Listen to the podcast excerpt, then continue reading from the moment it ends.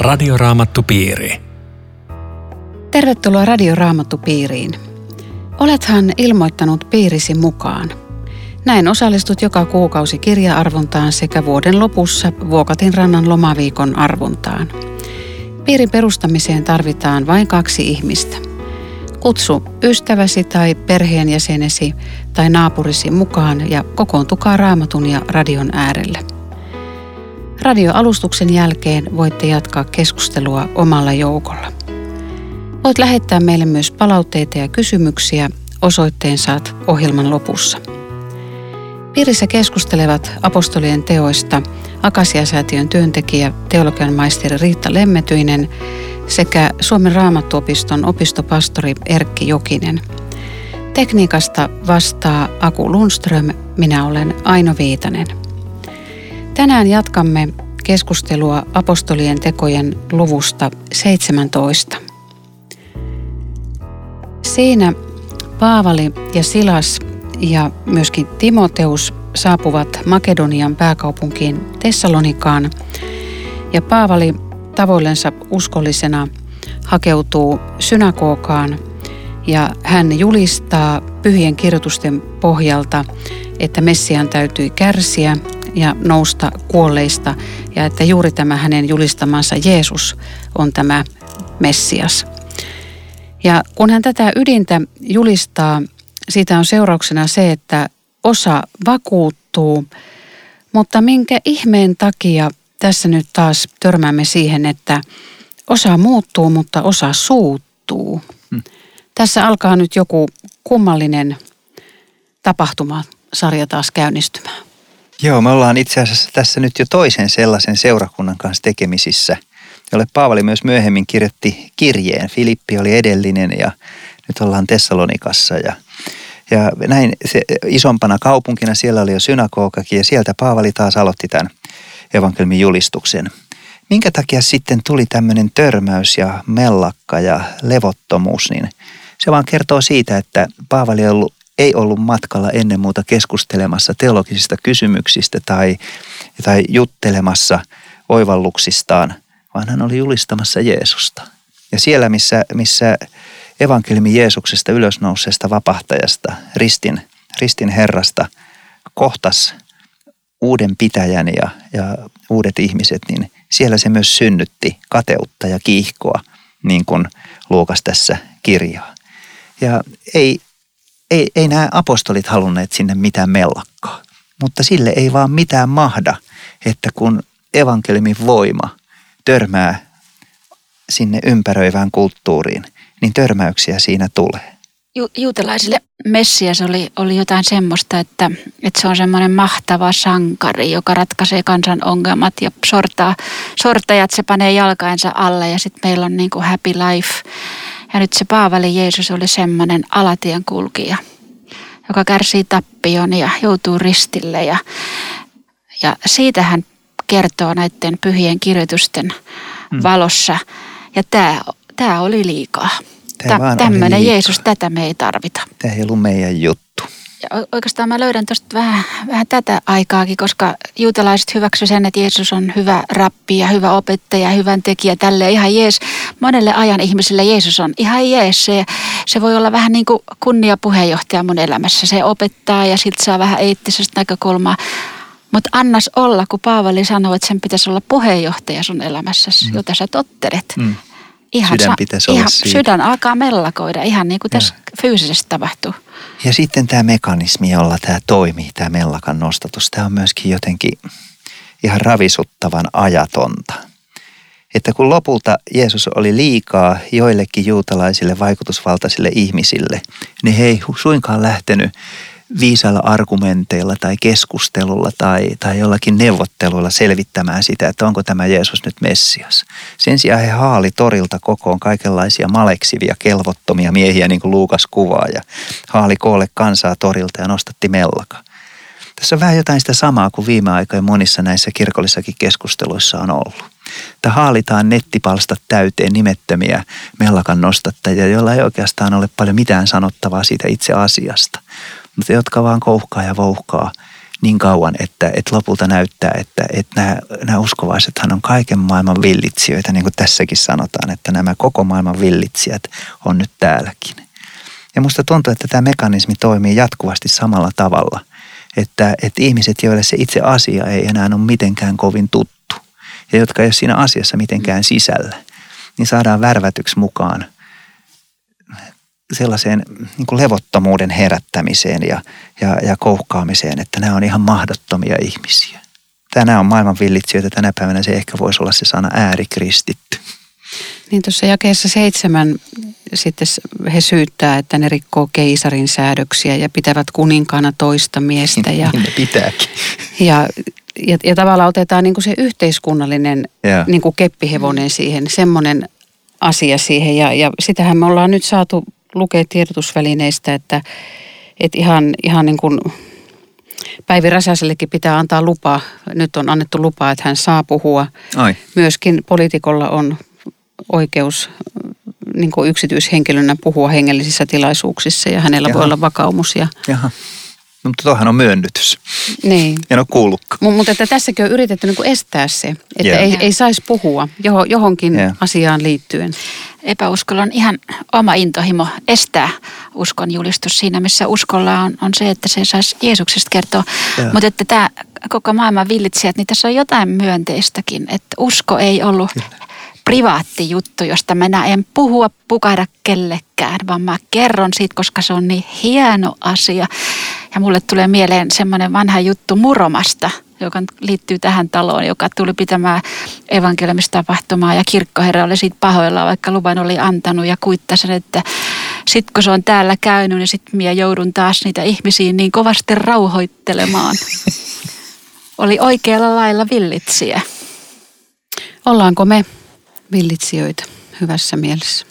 No ei se pahaa tekisi, mutta me taidetaan olla vähän sisäsiistejä ja varovaisia. Ehkä vähän liiankin varovaisia. Valitettavastihan tämä villitseminen on nyt viime aikojen keskustelussa jotenkin kaventunut siihen, että siinä on kysymys jotenkin seksuaalietiikasta ja tasa-arvokysymyksistä. Ja, ja pohjimmiltaanhan tässä ei ole kysymys kummastakaan, vaan ennen muuta kysymys on siitä, että kristittyjen valtakunta on aivan oikeasti toisaalla.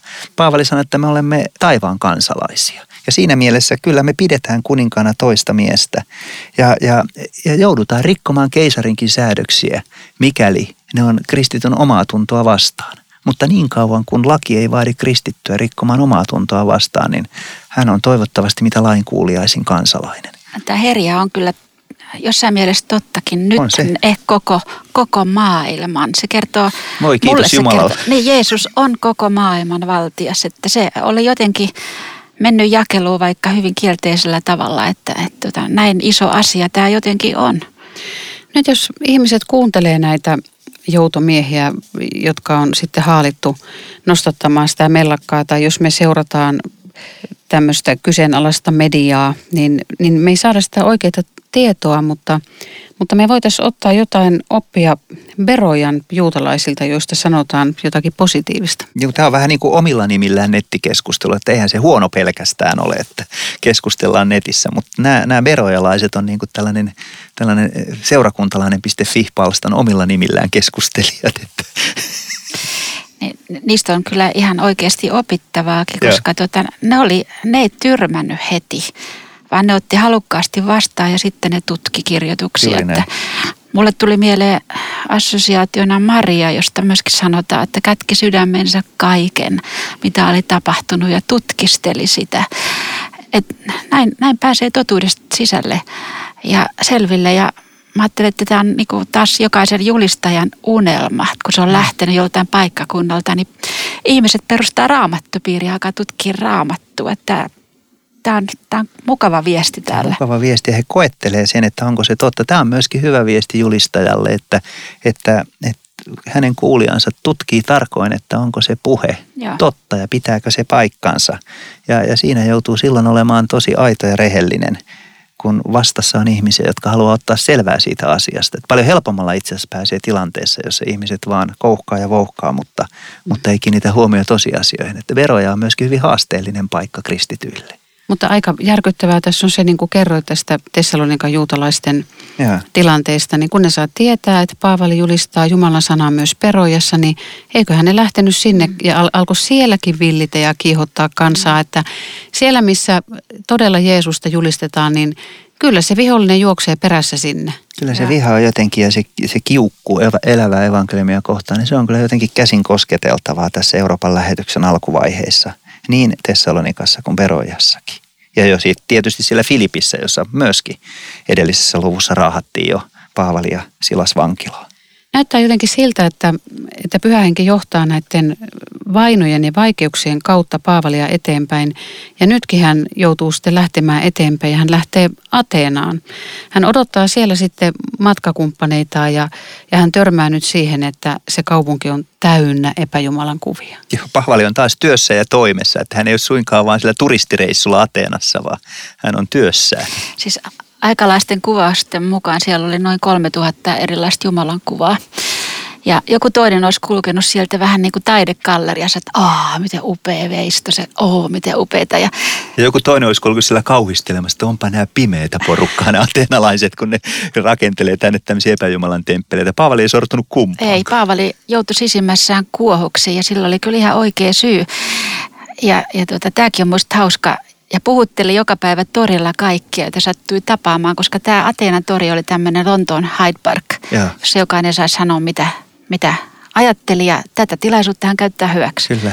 Ja hän tutustuu ja perehtyy ateenalaisten uskonnollisuuteen ja hankkii itselleen ensikäden tietoa siitä, että minkälaisia ihmisiä nämä ateenalaiset on tässä uskonnon harjoittamisessaan. Ja hän etenee sillä tavoin, kun, kun, kun hienoviritteisin lähetystyöntekijä vaan voi edetä niin eikä loukkaannut tämmöisestä, mikä hän tiedon hyvän tuokin luulee noukkineensa. Se tarkoitti semmoista ihmistä, jolla ei ollut omaa ajattelua. Ja sitten kun tuli fiksu ihminen vastaan, sitten se otti jonkun tiedon murosen ja kuka oli niin oppinut mies kuin tämä Paavali, mutta ei haitannut. Hmm. Ja kuitenkin sinne kommentoidaan, että taitaa olla vieraiden jumalien julistajia. Eli Jumalasta oli kyse, sen ne ymmärsi, mutta kumminkin jostakin vieraasta, täysin vieraasta heille ja. vielä siinä vaiheessa. He oli siinä vaiheessa vaan uteliaat, jos ajatellaan, että tämä oli se kolmas tuhannes ensimmäinen Jumala, josta me nyt kuullaan, niin ei tämä vieraiden jumalien julistaja tässä liene ollut pelkästään niin kuin tämmöinen mitenkään pahan suopainen, vaan uteliaisuutta herättävä. Ja niinhän se nähdäänkin jakeessa 11. Saataisiko tietää, mikä se uusi oppi on? Atenalaiset olivat kaikista uusista asioista ja puheenaiheista kiinnostuneita. Nyt, nyt ollaan Euroopassa ja tulee mieleen meikäläisten lööpit.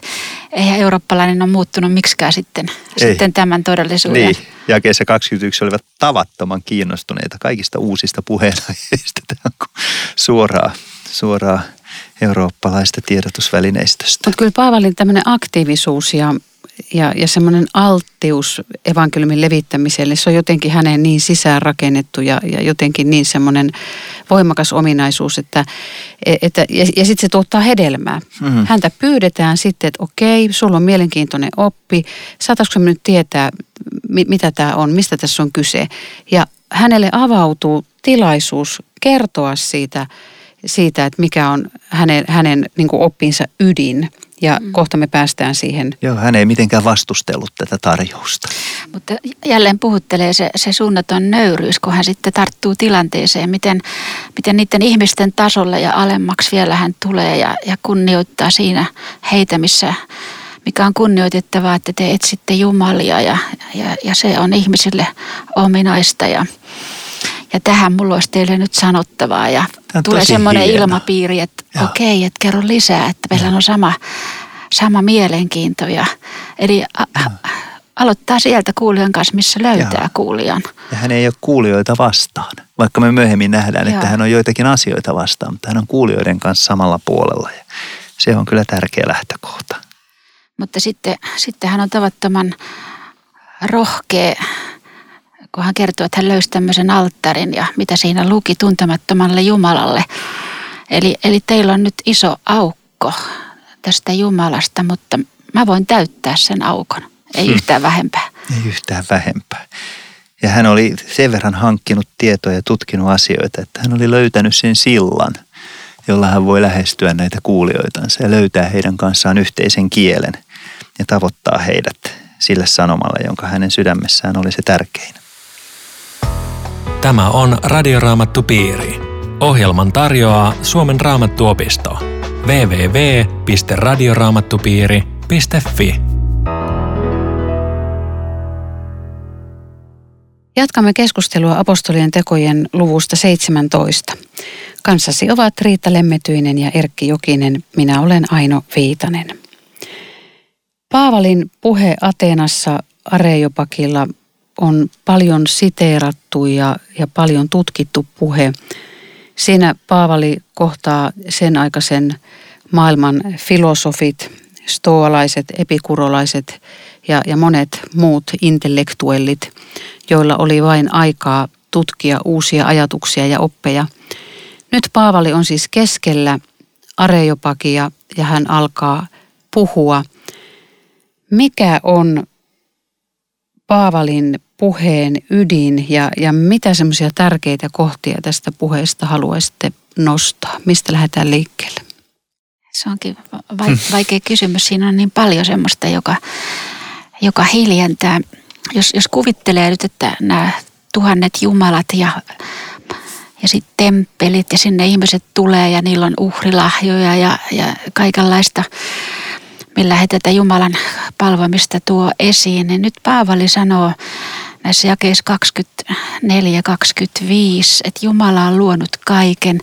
Häntä ei myöskään palvella ihmiskäsin, ikään kuin hän tarvitsisi jotakin. Tässä tulee täysin toisenlainen Jumala-kuva vastaan. Eli oikea Jumala ei ole se, jolle me annamme jotakin, vaan oikea Jumala on se, joka antaa meille jotakin. Mm.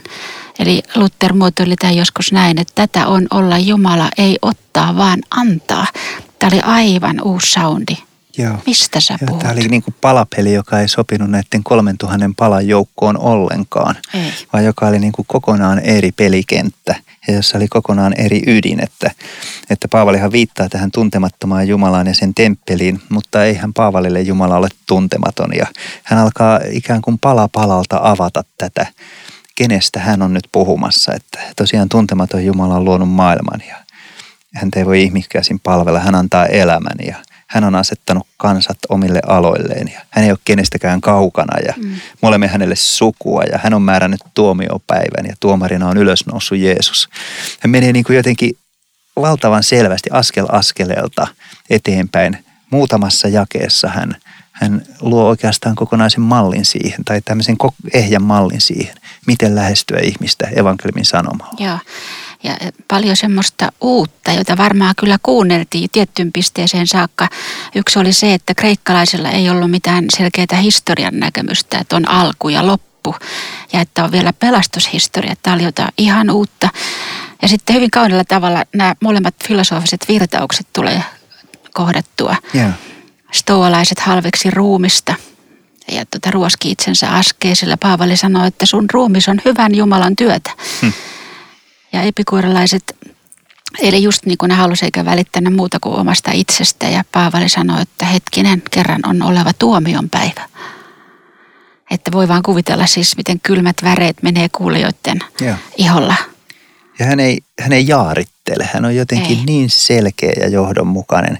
Hänellä on niin kuin tähtäyspiste, että hän on matkalla siihen kohtaan, kun hän saa todistaa näille ihmisille Jeesuksesta. Hän ei kiirehdi, hän ei hätäile, hän ei myöskään jaarittele mitään ylimääräistä, vaan, vaan tämä on rakennettu jotenkin kauhean tarkoituksenmukaisesti. Ja merkille pantavaa tässä on se, että tässä ei kertaakaan käytetä Jeesus-sanaa. Tässä puhutaan niin Jumalan luomistyöstä ja, ja kyllä siitä, kuinka me ollaan Jumalan sukua ja mm. sitten siitä, että, yeah. että, että Jumalan poika siis tuomitsee maailman, mutta täällä sanotaan, että tuomarina oleva mies, jonka mm. hän on siihen tehtävään asettanut. Ja takeet siitä on se, että, että tämä mies on herätetty kuolleesta, mutta täällä ei puhuta Jeesuksesta mm. niin kuin hänen nimellään. Kyllä. Tämä on aika jännä. Se on jännä. Paavali ikään kuin rakentaa koko ajan sitä siltaa ja houkuttelee ihmisiä lähemmäs. Ja, ja vasta sitten, kun porukka on jakaantunut niihin, jotka ei enää halua kuulla häntä ja niihin, jotka haluaa kuulla lisää – niin hän niille, jotka on kiinnostunut tästä koko sanomasta, niin heille hän esittelee Jeesuksen vapahtajana ja muutamat siellä tulee uskoonkin. Mutta Paavali ei kiirehdi. Mm, mutta sitten hän tota, kyllä tosi, tosi kauniilla tavalla niin kuin tekee sen selväksi, että miten tärkeää on, että te tunnette sen oikein Jumalan, kun hän rupeaa kertomaan, että Miten tiivis side on ihmisen ja Jumalan välillä. Hänessä me elämme ja liikumme ja olemme. Eli, eli Jumala ympäröi jokaista ihmistä niin, että, että jokainen sydämen lyönti, jokainen lihaksen liike, olemassaolon sekunti, se on kaikki Jumalalta. Näin, näin kytköksissä me ollaan toisimme. Siksi on enemmän kuin tärkeää, että te tunnette tämän Jumalan, ja. jonka lähellä ja. välillä on niin, siis mun ja hänen välillään ihmisen on näin tiivis suhde. Tämä on varmaan aika sykähdyttävä ja järisyttäväkin viesti maailmankatsomusten ja, ja uskontojen torilla, jossa ihminen ei oikein tiedä, mitä tästä kaikesta valitsisin. Niin nyt hän kuulee viesti Jumalasta, joka täyttää läsnäolollaan koko meidän elämän. Ja jolle me itse asiassa vielä, niin kuin Paavali sanoi, ollaan sukua. Niin. Mitä tämä tarkoittaa, Riitta, että me olemme Jumalan sukua? Raamatun lukija on armahdettu hyvissä ajoin, kun sinne on pantu tämmöinen alaviite Luukas 3.38. Ja sen mä katoin, kun mäkin jään sitä miettimään ja huomasin, että se on Joosefin sukuluettelo. Ja se alkaa Joosefista. Joosefin isä oli Eeli ja isä, hänen isänsä Matta, pitkä rivi. Ja sitten se päättyy näin tämän, tämän Eenos, tämän Seet, tämän Aadamin, tämän Jumala. Eli sukuluettelo Joosefissa päädytään sinne Jumalaan. Eli olisiko sillä haluttu sanoa, että, että jokainen ihminen on Jumalasta, Jumalan luoma ja kuva ja kaltainen. Nimenomaan. Hmm. Mutta semmoisella tavalla taas, että kuulijat yhty tähän kyllä mm. pitkin matkaa, kunnes sitten tulee tämä tää tuomio. Mutta vielä, vielä jos tuosta tätä kohtaa, niin ennen, ennen tuohon tuomion menoa, niin, niin kun Paavali puhuu tästä, että, että me olemme hänelle sukua, niin hän lainaa yhtä kreikkalaista runoilijaa ja käyttää siis myöskin kaunokirjallisuutta hyväksensä siinä, että hän saisi jotenkin kirkastettua kuulijoilleen evankeliumin. Ja jotenkin tulee mieleen tämä englantilainen kirjallisuustutkija C.S. Lewis, josta on nyt ilmestynyt just hyvä elämäkertakin. Hän tuli uskoon nimenomaan kirjallisuuden kautta. Tai kirjallisuus ja, ja, ja vanha englantilainen kirjallisuus 1300-1400-luvulta houkutteli hänet tutustumaan siihen. Hän oli ihan umpiateisti lähtiessänsä kirjallisuuden tutkijaksi. Ja, ja musta Paavali toimii tässä jotenkin hienolla tavalla, kun hän, hän käyttää vanhaa kreikkalaista runoutta ja kirjallisuutta jotenkin siltana siihen, että yeah. kyllähän te olette vähän niin kuin tästä hajulla, että yeah. te vähän tiedätte tästä yeah. jotain, mutta mä voin kertoa teille vielä vähän lisää, että tämä on elävä Jumala. Hän on näet määrännyt päivän, jona hän oikeudenmukaisesti tuomitsee koko maailman. Tämähän on siis vastenmielinen lause yhä vielä, koska tota, tämä kertoo, että ei ole olemassa mitään semmoista Amnesty International, joka, joka olisi sitten kaikille voimassa joskus, vaan ihan oikeasti tämmöinen päivä on tulossa. Mutta sä halusit jotain sanoa. Niin mm. ennen vielä siinä, ennen kuin tulee se eh, tu- tuomitsemisen päivä, niin tässä jakeessa 30 sanotaan näin, että tällaista tietämättömyyttä Jumala on pitkään sietänyt, mutta nyt sen aika on ohi. Hän vaatii kaikkia ihmisiä kaikkialla tekemään parannuksen. Mitä ystävät tämä parannuksen tekeminen on? Ja ensin vielä sanoisin tästä sen, että musta tässä myöskin tulee hyvin selvästi esiin se, että kyllä Paavalilla on joku sanoma. Hän ei ole käymässä kiinnostavaa dialogia kreikkalaisten filosofien ja uskontojen kanssa, vaan, vaan hän on koko ajan liikkeellä sitä varten, että hän julistaisi näille ihmisille evankeliumin. Ja hän ei ikään kuin sano että, että kaikki uskonnot on yhtä hyviä, yeah. vaan kyllä hän sanoo hyvin selkeästi myös rakennettuaan sillan kuulijoihinsa, että tämä epäjumalien palvominen on tietämättömyyttä ja Jumala on sitä kyllä sietänyt, mutta, mutta nyt sen aika on ohi, koska Jeesus on tullut tähän maailmaan. Mutta nyt Erkki, kerro, kerro mitä, mitä tarkoittaa parannus sulle. Yritinkö mä vähän päästä sä, ohi? Sä yritit nyt aina kysymyksen välttää. Vähän välttää tässä, no oikeastaan en. Tämä on aivan erinomainen suora lähestyminen. Ihmisen on tehtävä parannus. Hänen on, hänen on luovuttava synneistä ja käännyttävä Jeesuksen puoleen. Hänen on luovuttava kaikesta muusta, joka on hänen elämässänsä hallitsemassa häntä ja asetettava Jeesus ykkösasiaksi elämässänsä. Ja ihminenhän tätä parannusta ei voi tehdä, jos ei Jumala anna hänelle katomuksen ja, ja, ja Jeesuksen löytämisen armoa. Mutta parannus on sitä, että, että kaiken muun keskeltä Jeesuksesta tulee ykkösasia meidän elämässä. Ja parannus on, se ei ole mikään kielteinen asia, vaan se vois, sen pitäisi olla joka päivä semmoinen tarve, että mä joka päivä käännyn omasta itsestäni Joo. Jeesuksen puoleen ja, mm. ja pyydän, että hän ohjaisi kaikkea, mitä teen. Ja, ja, ja. siis joka päivä on tehtävä parannus ja niin mm. hullulta kuin se kuulostaa, niin kristityn pitää tehdä myöskin hyvistä teoista parannus. Mm. Ettei niistä tule ansaitsemattoman armon este. Esteitä. Että, Eikö alkukielen sana tästä parannuksesta niin tarkoita kääntymistä? Kyllä. Eli jos miettii sitä alkukuvaa, tulee semmoinen assosiaatio, että, että kun Jumala luo ihmisen omaksi kuvakseen, he, he ovat niin kuin vastakkain kasvotusten. Ihminen on siinä Jumalan edessä. Ja, ja kun syntilankemus tuli, ihminen lähti omaan suuntaansa. Nyt se parannuksen teko on sitä, että me tulemme jälleen Jumalan kasvojen mm. eteen, niin me käännymme hänen puoleensa voisiko ajatella näin. Että jotenkin se, yeah. tämä parannus sanana antaa semmoisen viestin, että, että parantele elämää, tee hyviä tekoja yeah. Ja, yeah. Ja, ja jos et pysty niin kuin lopettamaan sitä ja sitä syntiä yeah. ja, ja sitä ja sitä, niin ei sulla ole mitään asiaa Jeesuksen tykö. Mm. Mutta eikö tässä voisi mennä niin pitkällekin, että, että vaikka ei ole voittanutkaan joitakin syntejään, niin voi kuitenkin kääntyä Jumalaan päin ja pyytää, että tässä olen auta.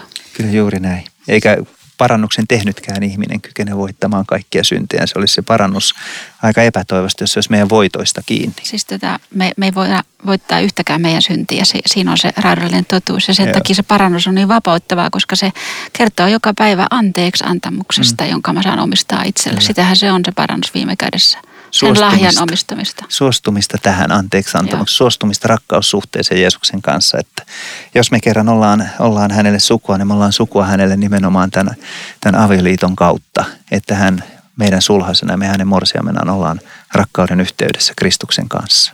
No vielä sen verran tässä heitän, että, että miten meidän tulisi lähestyä meidän oman aikamme ihmisiä, jotka taas ajattelee, että Jumalaa ei ole. Ajattelen ensinnäkin, että meidän tulisi kunnioittaa ihmisiä ja heidän, heidän, heidän maailman, maailmankuvaansa ja lähestyä ihmisiä jotenkin kunnioituksen kautta. Että Arvo Survo on joskus sanonut, että, että kun me mennään johonkin alueelle, jossa evankeliumi on vielä vaikuttanut, niin meidän pitää jättää maaperää siemenelle, johon kylvää se siemen. Ja se maaperä voi olla joku pyhän taju, joku pyhän kaipuu, eikä sitä maata kannata raivata ihan, ihan niin kuin paljaaksi, jotta siihen voisi jotain kylvää. Että kunnioituksen kautta. Radioraamattupiiri. Tässä oli Radioraamattupiirimme tänään. Kiitos kaikille. Kysymyksiä ja ilmoittautumisia voit lähettää osoitteella aino.viitanen at sro.fi tai kortilla Suomen raamattuopisto PL15 02701 Kauniainen. Rukoiletko Riitta tähän lyhyesti? Elävä Jumala, tänään me kiitämme sinua, että tunnemme sinut. Että olet ilmestynyt meille Jeesuksessa Kristuksessa ja kertonut, miten hyvä haluat meille olla. Että saamme omistaa tänään myös sen mahtavan todellisuuden, että et ole kaukana yhdestäkään meistä. Haluat olla se antava Jumala kaikkiin elämän asioihin, mitä minä tänään tarvitsen. Auta, että tällainen Jumala kuva saisi kasvaa sydämissämme ja että oppisimme sinua enemmän ja enemmän tuntemaan. Amen. Radioraamattupiiri. www.radioraamattupiiri.fi